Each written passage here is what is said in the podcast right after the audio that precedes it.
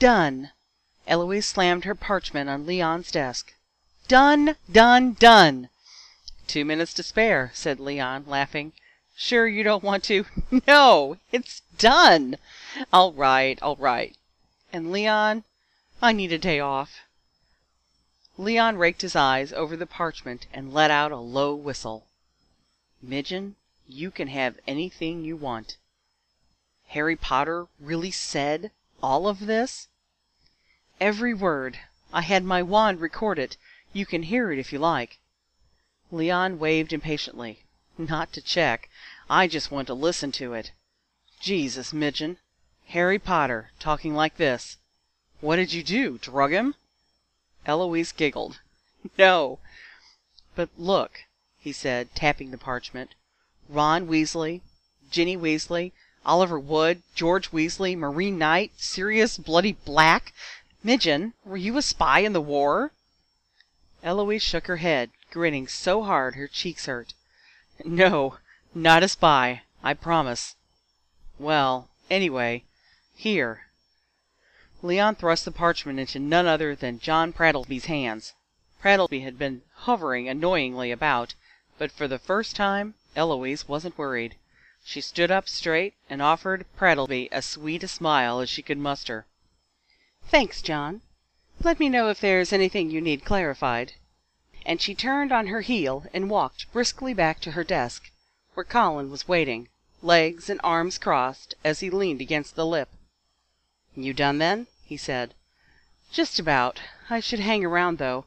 Wait for Prattleby to do a nice hatchet job on my article. That's always great fun." Colin snorted. "I'd like to see him try, on this story." A warm feeling of contentment had spread so far through Eloise that she didn't even correct Colin's praise. Prattleby wasn't going to do much to the story. It was good. Very good. Her best yet. The best she'd get for quite a while. She couldn't believe it was written and done with. The interview had ended close to ten o'clock, leaving her exactly an hour to work. She and Colin had raced back to the newsroom as if their clothes were on fire. Eloise scribbling the entire time.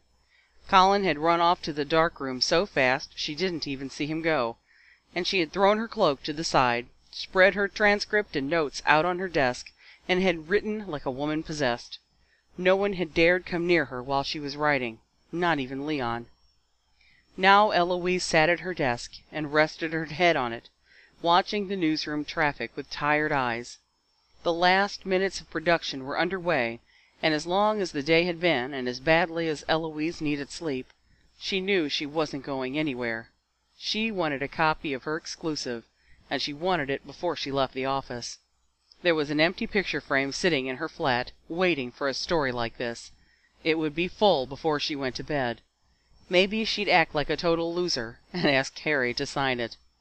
"Hey, did you see Sweeney's piece on Knight?" asked Colin, softly nudging the top of her head.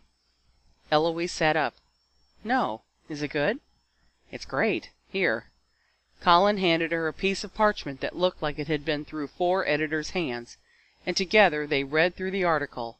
They were just up to the part about Knight mysteriously leaving the Ballycastle Bats "Guess their keeper wasn't handsome enough," joked Colin, when someone cleared his throat.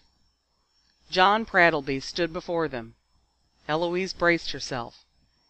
"That was an excellent piece, Midgen," he said. "Front page has it now. Good work."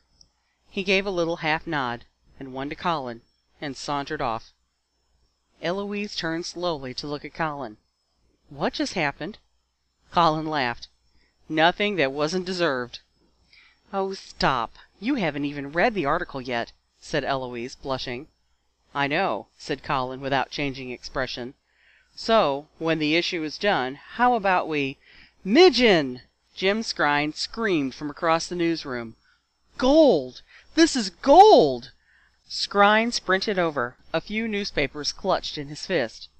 "Here you go. First issues." Eloise took the paper with a trembling hand.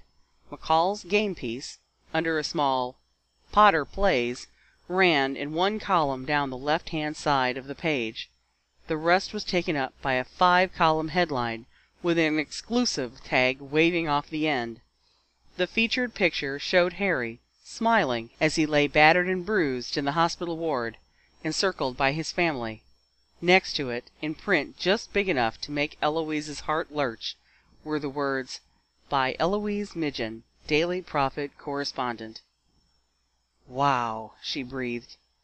"Nice, huh?" said Skryne, grinning widely. "Good work, both of you." Eloise barely looked up to thank him as he walked away. Eloise leaned back in her chair and looked up at Colin, who was grinning even more widely than Skryne had been. "Wait, don't read it," said Colin, settling himself on Eloise's desk with his copy of the paper in his hands. "Let me." "Potter finally flying high," he read. "The boy who lived speaks about professional Quidditch, family, and life after Voldemort. That's really snappy." Eloise giggled. "I didn't write that part." Moving on. By Eloise Midgen, Daily Prophet Correspondent. Harry Potter is happy. He's just fallen forty feet from a broomstick. His right side is battered as if beaten by a giant, and tomorrow he'll return to work over the icy waters of Azkaban Island, on a Ministry of Magic task force assigned to keep Dementors from escaping the prison. Yet, as he sits in the Chudley Cannons Hospital wing, propped up on pillows and physically numbed by a litany of pain-killing charms, Harry Potter is surprisingly content. Of course, it helps that Potter has just made his professional Quidditch debut, having been literally pulled from the stands to step in for the Cannon's injured seeker. It helps that he has just played his first real game since Hogwarts, where he was Gryffindor's star performer. It helps that he has just pulled off a miraculous victory, his stunning capture of the snitch allowing the Cannons to overcome rotten trickery from the opposition to retain their unblemished season record. But the thing that's really making Harry Potter smile is grouped protectively around his bedside, displaying worried expressions, freckles, ginger hair, and eyes red from too much joy. It's his family. Sirius Black, Remus Lupin, and a horde of Weasleys surround him, fuss over him, treat him as though he were born into their ranks. Potter has never known this kind of attention, and to look at him, glowing over their simple presence, is to know how much he's needed it. "I never thought about having a family," said Potter. "It just seems the kind of thing you only get one of. And Voldemort killed his. So when Potter says that it's just luck that brought him to the people he now calls family, perhaps he's right." "Rubbish," says Ron Weasley, who Potter has known since his first train ride on the Hogwarts Express. "Luck is nothing to do with it. Our mum saw him at King's Cross and wouldn't let us alone until we took him in. He's a bit of a nuisance, really, always getting us into trouble," Weasley jokes. There's partial truth to that statement. Until recently, Potter's life was constantly under threat. "It's strange, with Voldemort gone," says Potter. "I don't know if I ever really believed he would be." He is, and Potter killed him, thanks to an immensely complex spell empowered by his new found family's love for their new found brother. Six months after that legendary battle, Potter's family is still protecting him, even when there isn't much they can do. Just tonight, as Potter fell from a horrifying height from his teammate's Firebolt 5, this clan, who had been watching the game with white knuckles, jumped barriers, barreled through security, and threatened to hex anyone that stood between them and the injured Potter. The Quidditch, the game, the save, the victory Yes, all of that helps. But having his family around him when he woke up in the hospital wing? It was perfect, says Potter. I couldn't ask for, well, maybe one thing. I wish Hermione were here. He's referring to Hermione Granger, his other best friend, and Ron Weasley's girlfriend, who has been in Cortona since September, studying the subtle craft of thinking. She would have enjoyed this, though she might have had a heart attack first. "Not to worry, mate," says Ron Weasley, patting a pair of Omnioculars. "I have it all saved. She can have her kittens soon enough."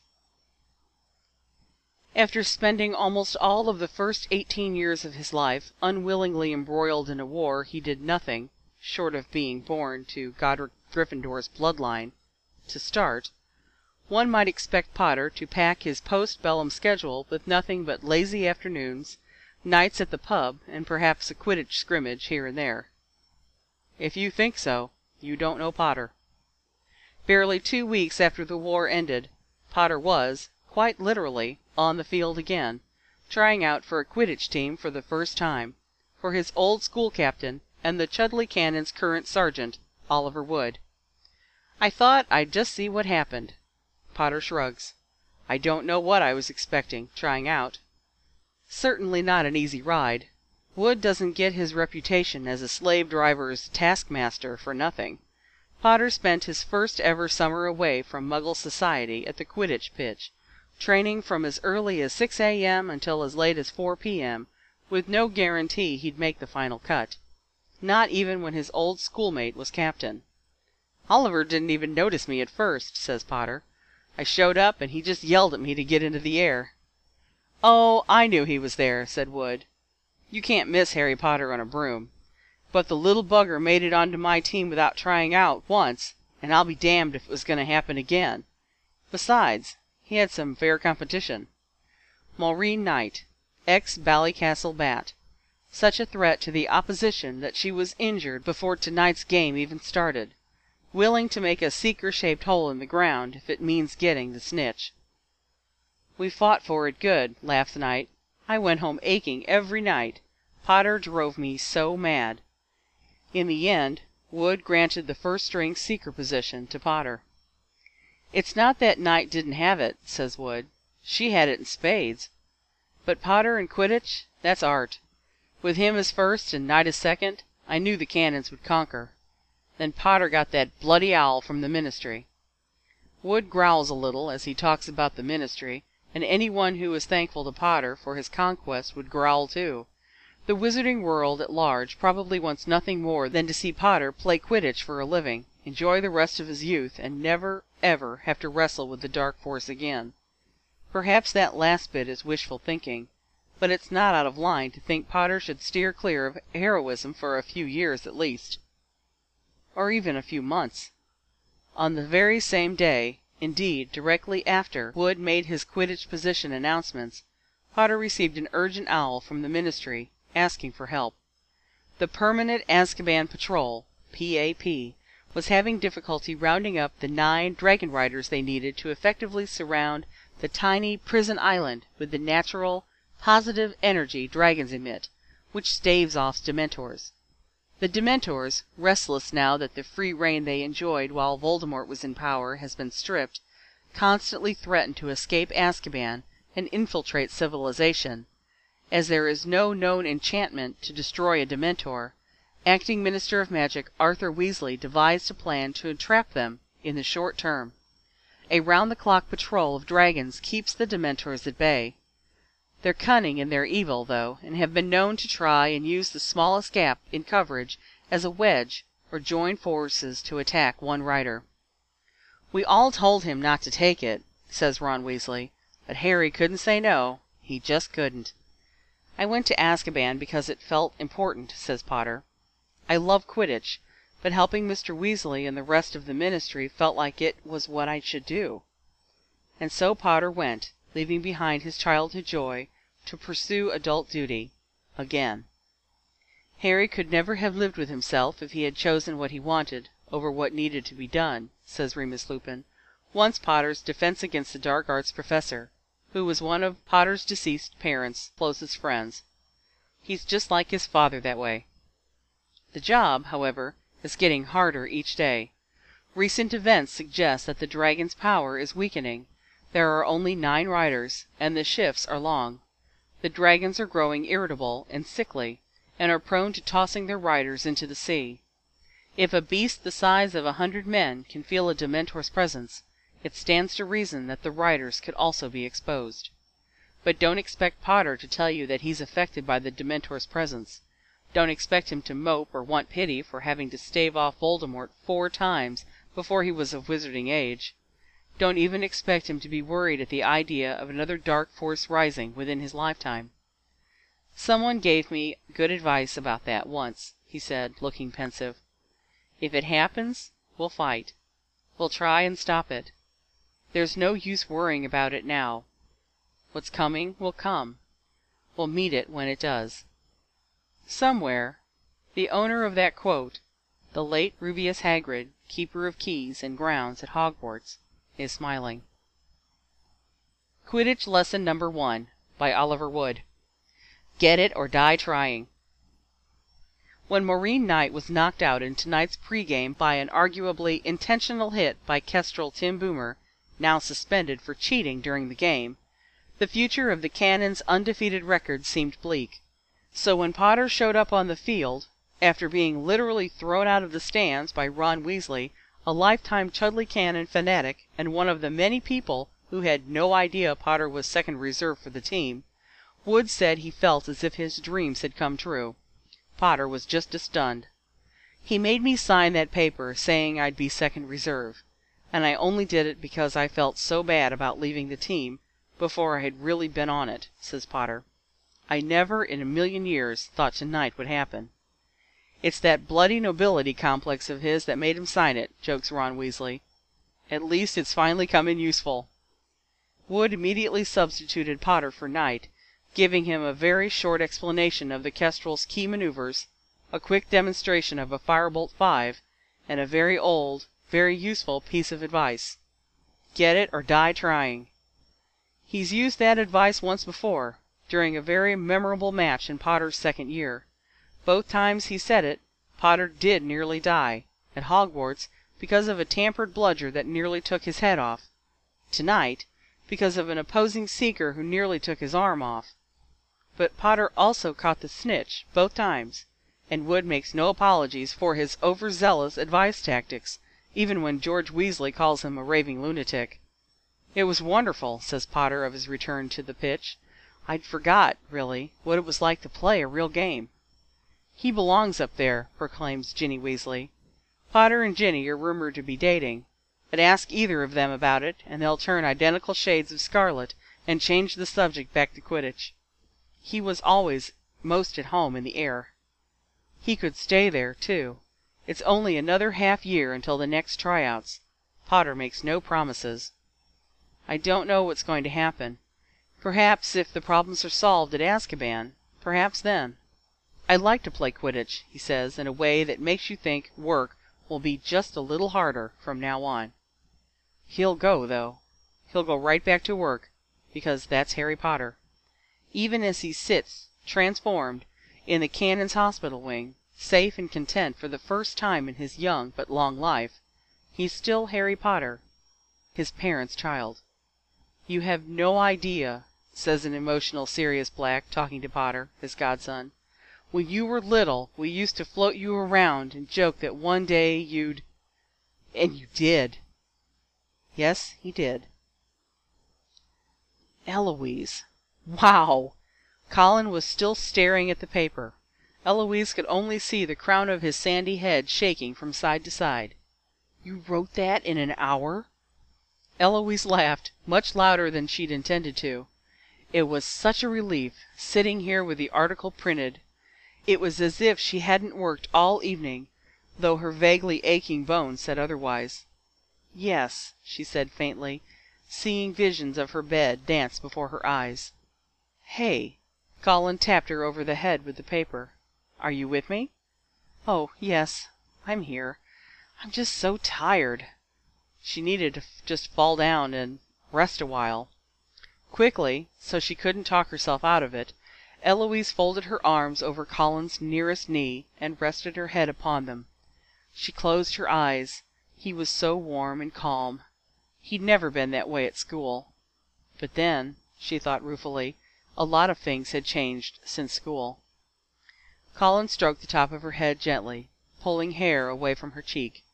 Eloise wondered if anyone noticed them sitting there in the newsroom this way. Prattleby would have new reasons to scowl at her by morning. But suddenly it didn't matter so much. "Have you eaten?" said Colin, out of nowhere. Eloise made a face. "Oh, food. I forgot. But I can't. I need sleep." "I know. So how about we meet after we both get a good night's rest?" His voice sounded strange. Strained. "Maybe tomorrow night at eight? At Moonlights?" Eloise sat up straight. moonlights, dinner, dancing, ambiance? Yes. She looked at Colin's face. He wasn't joking. If anything, he looked rather nervous. "Yes," she said, unable to stop herself from grinning. "I'd love to." "Good!" He was grinning too. For nearly a minute they did nothing but grin at each other. "Hey! Yoo-hoo! Hello! Hello!" It was Leon. "Yes," said Eloise, not turning. "Just checking to see what you were up to," said Leon, and Eloise could hear the snicker in his voice. "Couldn't interest you two in an assignment. Tomorrow night there's a " "No!" They had both said it, instantly. "Sorry, Leon," Eloise giggled. "Is it important?" "Not really," and his left eye twitched with mischief. "Sweeney can do it. I was just testing. Go the hell home, Midgen. Get out of my newsroom." "No problems here. See you Tuesday, Leon." She grabbed her cloak and swung it around her shoulders. "My flat's on the way," said Colin. "I'll walk you." Colin offered his arm, and Eloise took it, feeling rather grand despite the massive amounts of ink that had, over the course of the night, landed on her hands and robes. It was cold at midnight, and Colin tugged Eloise closer as they stepped outside. As they walked up the cobbled, lamp lit lane together, pointing out non existent constellations and laughing at their own silliness, Eloise thought of Harry, and not counting everything else he'd done, how much she now owed him. How very, very much.